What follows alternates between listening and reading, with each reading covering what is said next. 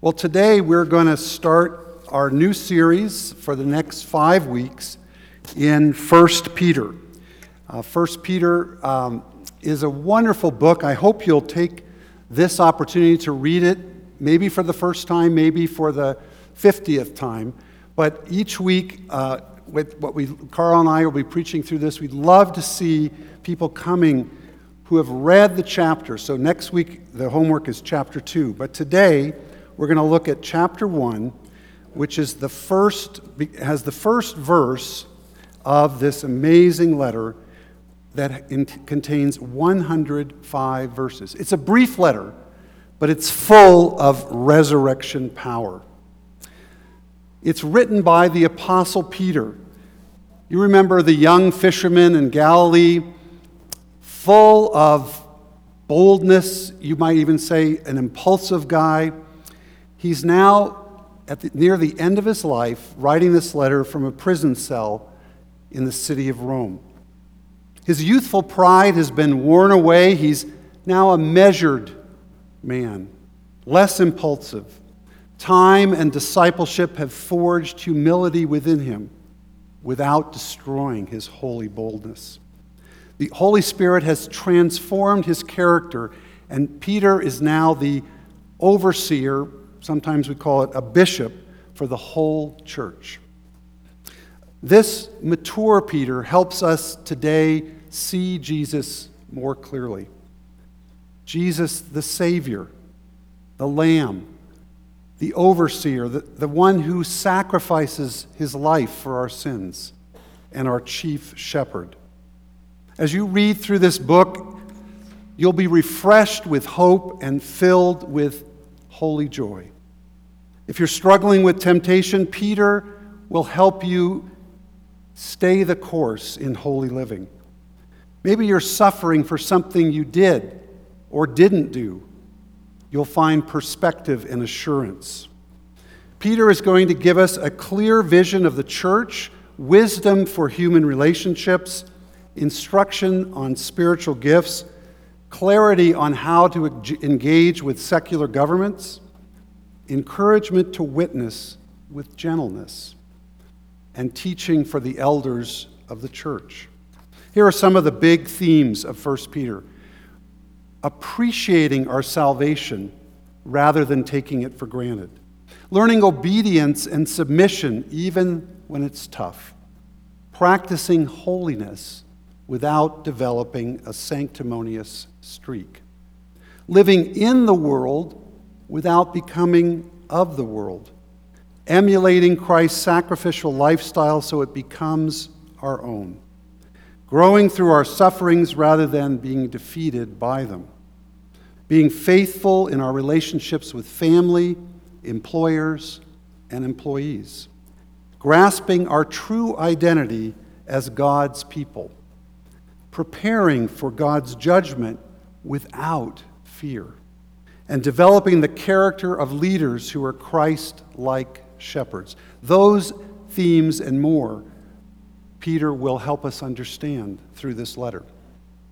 It's an intensely practical book that teaches us how to grow as Christians, how to change into a more Christ like character in both our behavior and our attitudes.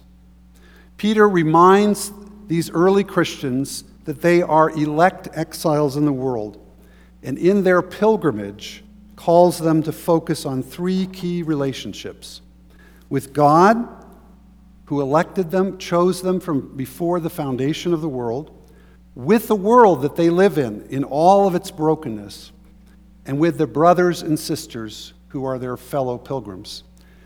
So let's look at an outline of chapter 1 together.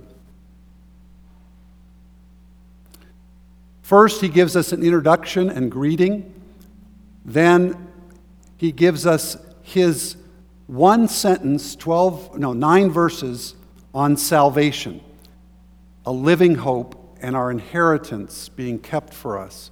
And third, he shifts to exhortation to live out of our identity as chosen, saved people and to become resident aliens in this world, to be holy as God is holy and to love each other deeply. Well, let's read together these first 12 verses as we begin. Peter, an apostle of Jesus Christ, to God's elect, exiles scattered throughout the provinces of Pontus, Galatia, Cappadocia, Asia, and Bithynia, who have been chosen according to the foreknowledge of God, the Father, through the sanctifying work of the Spirit, to be obedient to Jesus Christ and sprinkled with his blood. Grace and peace be yours in abundance. Praise be to the God and Father of our Lord Jesus Christ. In his great mercy, he has given us new birth into a living hope through the resurrection of Jesus Christ from the dead, and into an inheritance that can never perish, spoil, or fade. This inheritance is kept in heaven for you, who through faith are shielded by God's power until the coming of the salvation that is ready to be revealed at the last time. In all this you greatly rejoice, though now for a little while you may have had to suffer grief in all kinds of trials. These have come to you, these have come so that the proven genuineness of your faith, of greater worth than gold, which perishes even though refined by fire, may result in praise, glory, and honor when Jesus Christ is revealed. Though you have not seen him, you love him. And even though you do not see him now, you believe in him and are filled with an inexpressible and glorious joy. For you are receiving the end result of your faith, the salvation of your souls. Concerning this salvation, the prophets who spoke of the grace that was to come to you searched intently and with the greatest care, trying to find out the time and circumstances to which the Spirit of Christ in them was pointing when he predicted the sufferings of the Messiah and the glories that would follow. It was revealed to them that they were not serving themselves but you when they spoke of the things that have now been told you by those who have preached the gospel to you by the Holy Spirit sent from heaven. Even angels long to look into these things. Let's pray together. Heavenly Father, thank you for the Apostle Peter and for this mature reflection on what it means to follow Jesus Christ as his disciple, what it means to experience his salvation, his joy in abundance, and the inheritance that is being kept for us in heaven. We pray, Lord, that you would teach us through his life and his words as we enter into this book. And we thank you for the privilege and the joy of being chosen by you. We pray all this in Jesus' name. Amen. Well, back to verses 1 and 2. So these early Christians have been begun to experience widespread persecution for their faith. It's a persecution that had been sporadic in the Roman Empire, but in the early 60s AD, Peter and Paul are both arrested and put in prison and accused of sedition, of revolution against the Roman Empire. The persecution intensified when Emperor Nero uh, needed a scapegoat for the fires that went through the city of Rome. So he blamed the Christians. And soon orders went out into all the provinces to not allow freedom to worship. And the vice of persecution began to, to grip those early Christians. Let's look at the map of the people where they lived that, that Peter's writing to. It's Asia Minor, modern day Turkey, it's Cappadocia, it's Galatia, it's Pontus, it's Bithynia. These are, there are churches in each of these provinces scattered probably in houses, Christians afraid to go to work sometimes because they knew they'd be persecuted. It began with simple things like if you can't join in in the guild of tailors or the guild of blacksmiths and worship the Roman gods after work, then you won't get advanced in your career. And then it became if you don't participate in these rituals, we're going to throw you in prison. And eventually, Christians were be beginning to be put to death for their faith. So, those are the people that, Paul, that Peter is writing to. And Peter knows that his life is nearing an end because of what's happening in his own life in Rome, in prison. So he wants to put his most important teaching, a lifetime of following Jesus, of being the leader of the early church, he wants to summarize his preaching and teaching for this early church. Now, like Paul, Peter has his own ministry team. He's got people with him who help him in his ministry. He credits Silvanus, who is also probably the same person as Silas. And Silas and Peter were a great team. Remember, Peter grew up uh, speaking Aramaic. He was a fisherman, he was not educated. He was educated for three years in the seminary with Jesus Christ, which went for a lot. But Greek was his second language, so he needed to write this letter in the language that people could understand as their first language. So it's likely that he, he and Silas together in prison wrote the letter, Peter dictating, sharing his reflections on Jesus, and Silas putting it into the form that we read today. And then Silas was the likely carrier of the letter as he went to each of these churches and read the letter from those pulpits. Imagine the privilege of sitting with the Apostle Peter, working from a jail cell in Rome, as Peter urgently conveys the gospel that Jesus had taught him, as he reflects on his life of following Jesus. Now, Peter uses two words to describe these early followers of Jesus. First is the word elect. It's a transliteration of the Greek word eklektos. It means being selected, chosen. And Peter is emphasizing the fact that God chose and selected each and every follower of Jesus, each believer. When I became a Christian during my fall semester of my freshman year in college, my roommate shared the good news of Jesus with me. He was, the, you know, so bold. You know, he had must have just gone to an evangelism seminar. And anyway, he shared it, and at first I thought, this is really strange and it's kind of weird, and can I get another roommate? But that was because I was following my own way. And before I could get to the good news of salvation that he wanted to share with me so badly, I had to come to grips with the bad news of my sin. I had to come to grips with the emptiness of my life. All of my goals were goals not to find meaning and purpose, but to get a good degree, make a lot of money. Typical American teenage college student in the 1970s. But then I began to read the Gospels, and I met Jesus Christ. He came alive to me. Now, as I look back on my decision to follow Jesus Christ on Christmas Day, 1975, I now understand that the only way I could even have gotten to that point of deciding to follow Jesus was that Christ had chosen me from before the foundation of the world. He had softened my heart through the Holy Spirit. He had led me to see my sin and the enormity of the decisions that I was making that were destroying my life. And He led me to repent. You see, we are first chosen, then we decide to follow. We are elect. Such a wonderful word because it means that we've been chosen and that nothing can take that away. We are secure in God's holy election. The second word that Peter uses to describe the early Christians are, is exiles or strangers.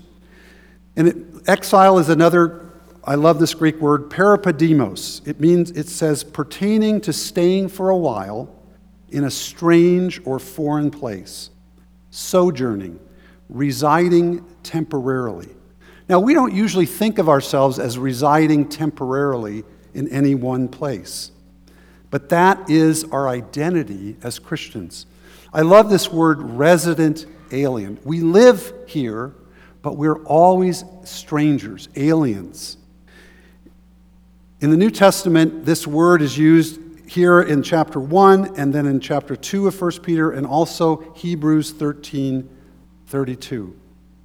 See, Peter is warning us not to get too settled, too comfortable in this world. We're first and foremost citizens of the kingdom of God.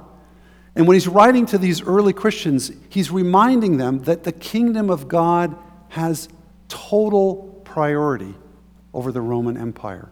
And that whatever the Roman Empire throws at them does not remove their security as citizens of the kingdom.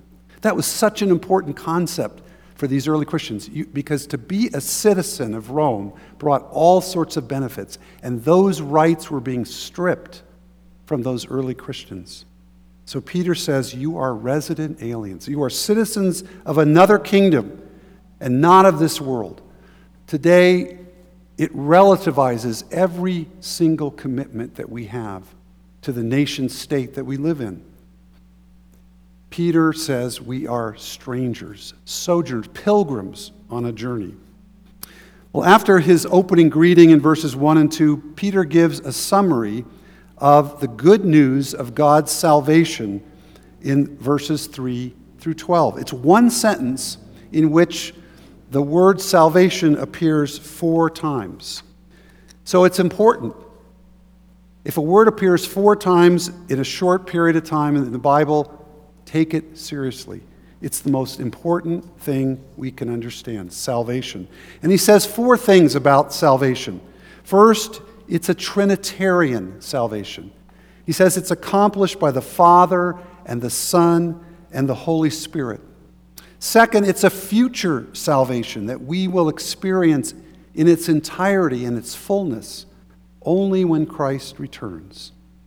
Third, it's a salvation that brings inexpressible and glorious joy, even in the midst of our suffering, our trials, and our struggles. And fourth, it's a promise of salvation into which the prophets and even angels long to look. Here's Isaiah 12, 2. Surely God is my salvation.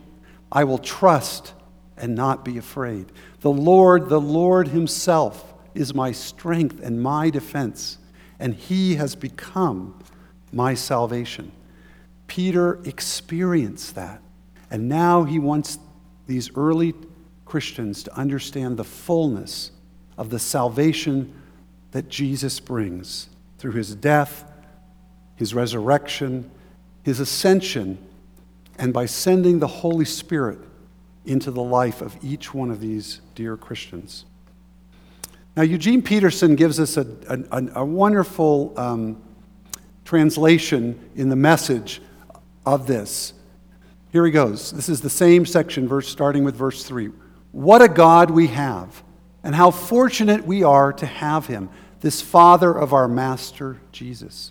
Because Jesus was raised from the dead, we've been given a brand new life and have everything to live for including a future in heaven. And the future starts now. God is keeping careful watch over us and the future. The day is coming when you'll have it all, healed and whole. I know how great this makes you feel, even though you have to put up with every kind of aggravation in the meantime. Salvation is the foundation of Christian behavior. Don't try to do the Christian life until you have reached deeply into your understanding, mind, heart, and soul, of your salvation, of God's Spirit living in you. That is the only way you can live the Christian life. Now, he shifts Peter right away after this long sentence about salvation into the implications for our daily life of being saved. We are not saved just for ourselves, just for the joy that we experience. We're saved in order to live as Christ's hands and feet in the world. So, uh, P- Peter is saying, live understanding who you are an elect exile saved by Jesus Christ. Start living it, do it, Peter says. This illustration helped me understand this. A Christian was talking to a soap manufacturer about his faith. And the soap manufacturer was a crusty old guy. And he said, Well, I don't think much of your Christianity.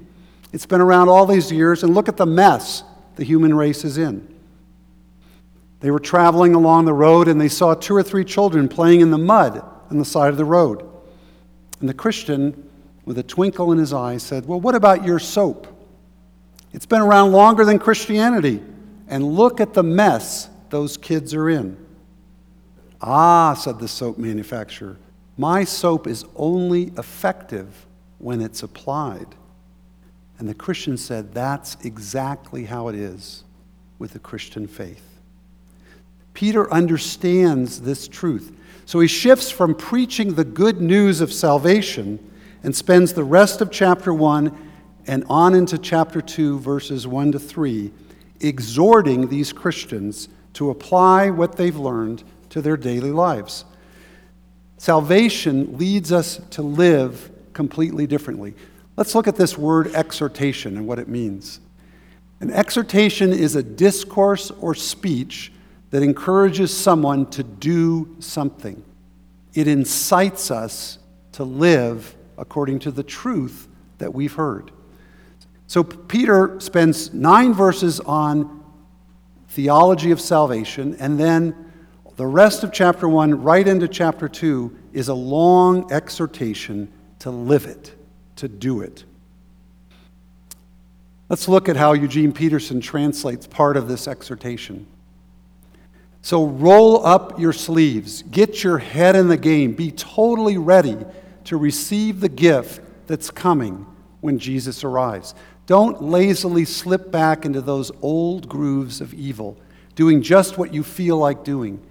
You didn't know any better then, you do now. As obedient children, let yourselves be pulled into a way of life shaped by God's life, a life energetic and blazing with holiness. God said, I am holy, you be holy. Now that you've cleaned up your lives by following the truth, love one another as if your lives depended on it. Peter's vision of being holy as God is holy has implications for how we love one another. Now that we've cleaned up our lives by following truth, now that we've been saved, love one another as if your very life depended on it.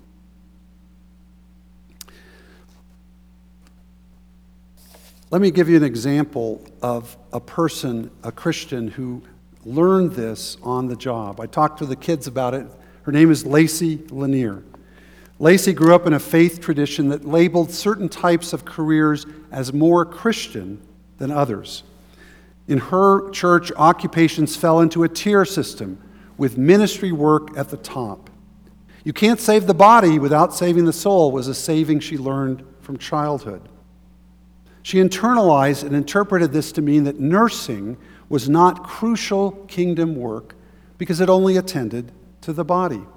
Desiring to integrate her faith and career, she longed for meaningful work that furthered God's ongoing redemption and restoration in the world. After many months working in the understaffed unit, Lacey hit a breaking point.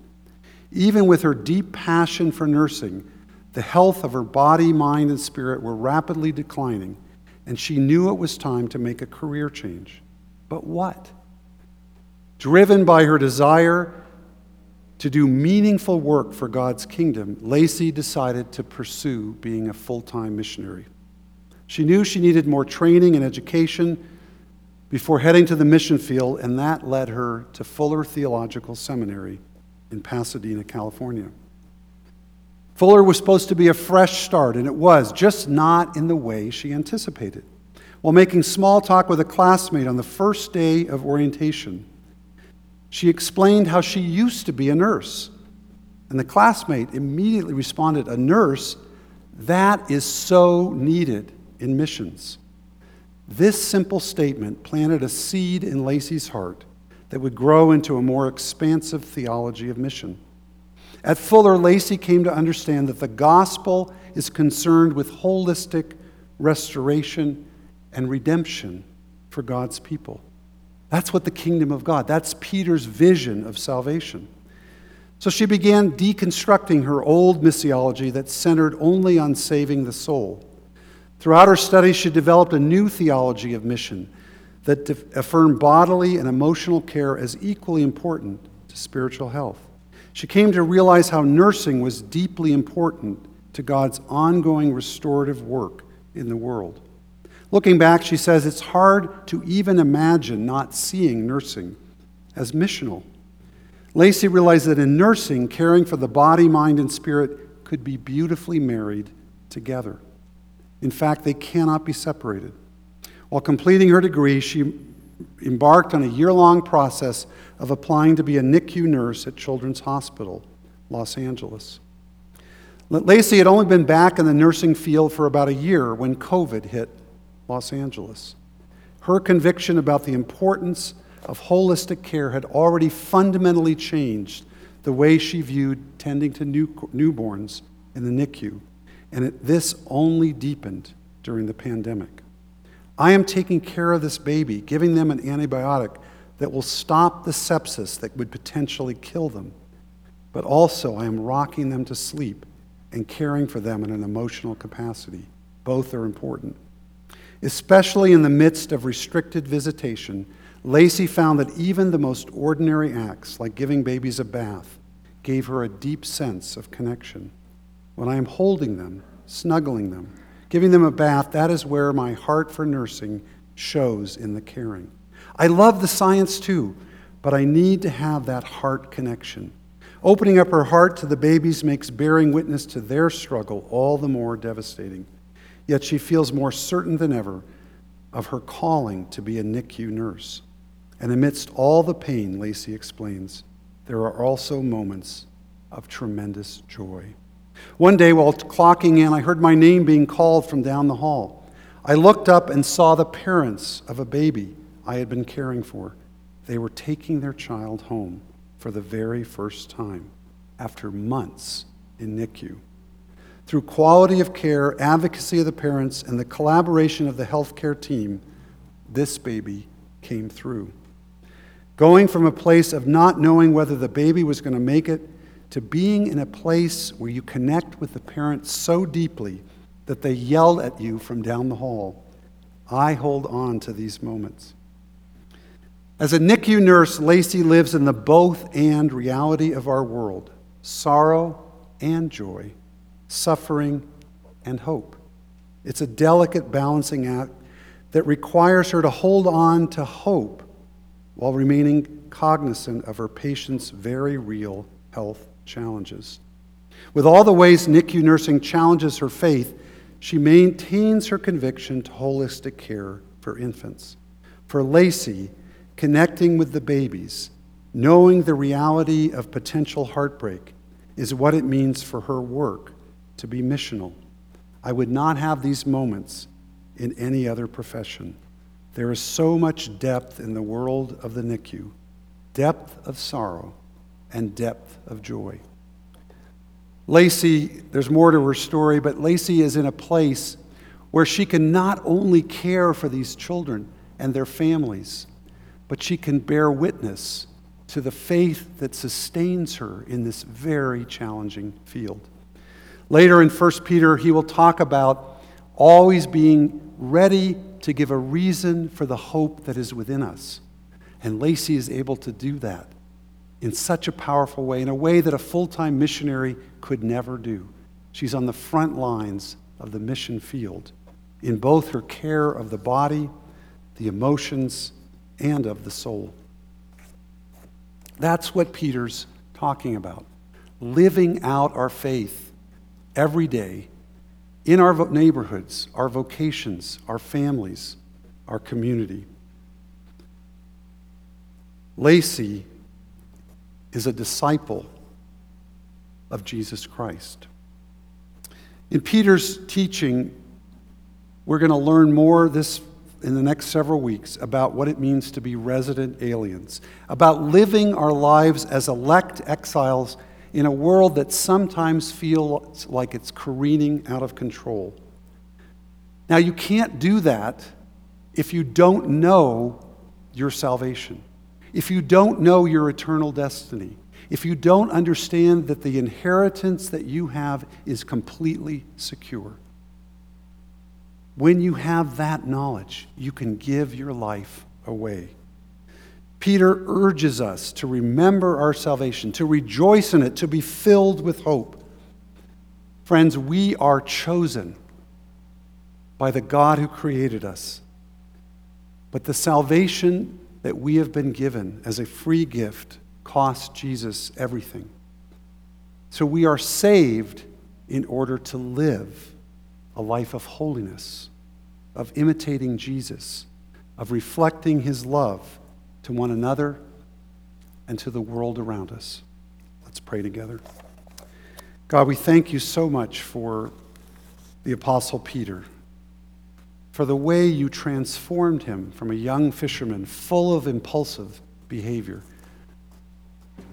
He fell, he betrayed you, and you restored him and gave him a life of purpose and meaning, of hope and joy. You saved him utterly. And Lord, you are saving us. And one day our salvation will be complete when we see you face to face. We look forward to that day, but for now, Lord, help us to live as saved people, as chosen people, sure of our future, so that we can give our lives away now. We ask all this in Jesus' name. Amen.